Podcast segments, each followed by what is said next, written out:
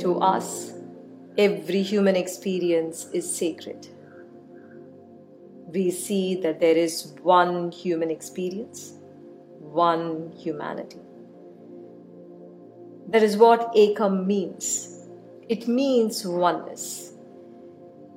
Ekam is an enlightened state of consciousness where you are awake to the oneness of our existence. We are one with all forms of life. We are one with the universe. When you are not established in this great spiritual realization that we are one, your actions and behavior cause division and conflict. You inflict pain upon yourself and another. Your actions lead to disharmony in nature and destruction to earth. You move away from oneness when you begin to see the other as being different from you. Very often in your conversations, you tell people, I am not like you. I don't behave like you. I am different from you. You may not behave like someone else or express emotions the way someone else does. But are you really different from the other? We are one in our experience of sorrow and happiness.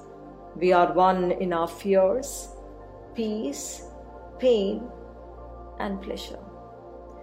Right from childhood, you are taught to emphasize your differences and prove your superiority.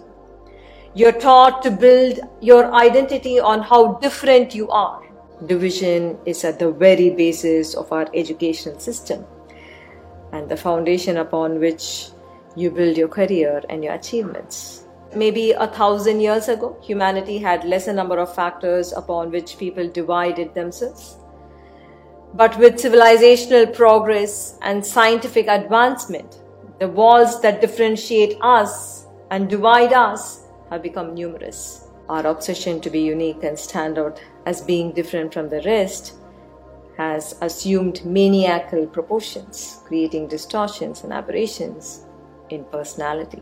As a civilization, we are inventing ever new ways through our clothes, through our lifestyle, through our activities to constantly be different from the other.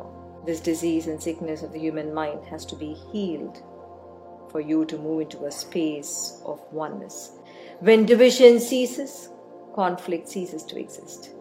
You feel one, you live in harmony, you naturally care for another from a space of love.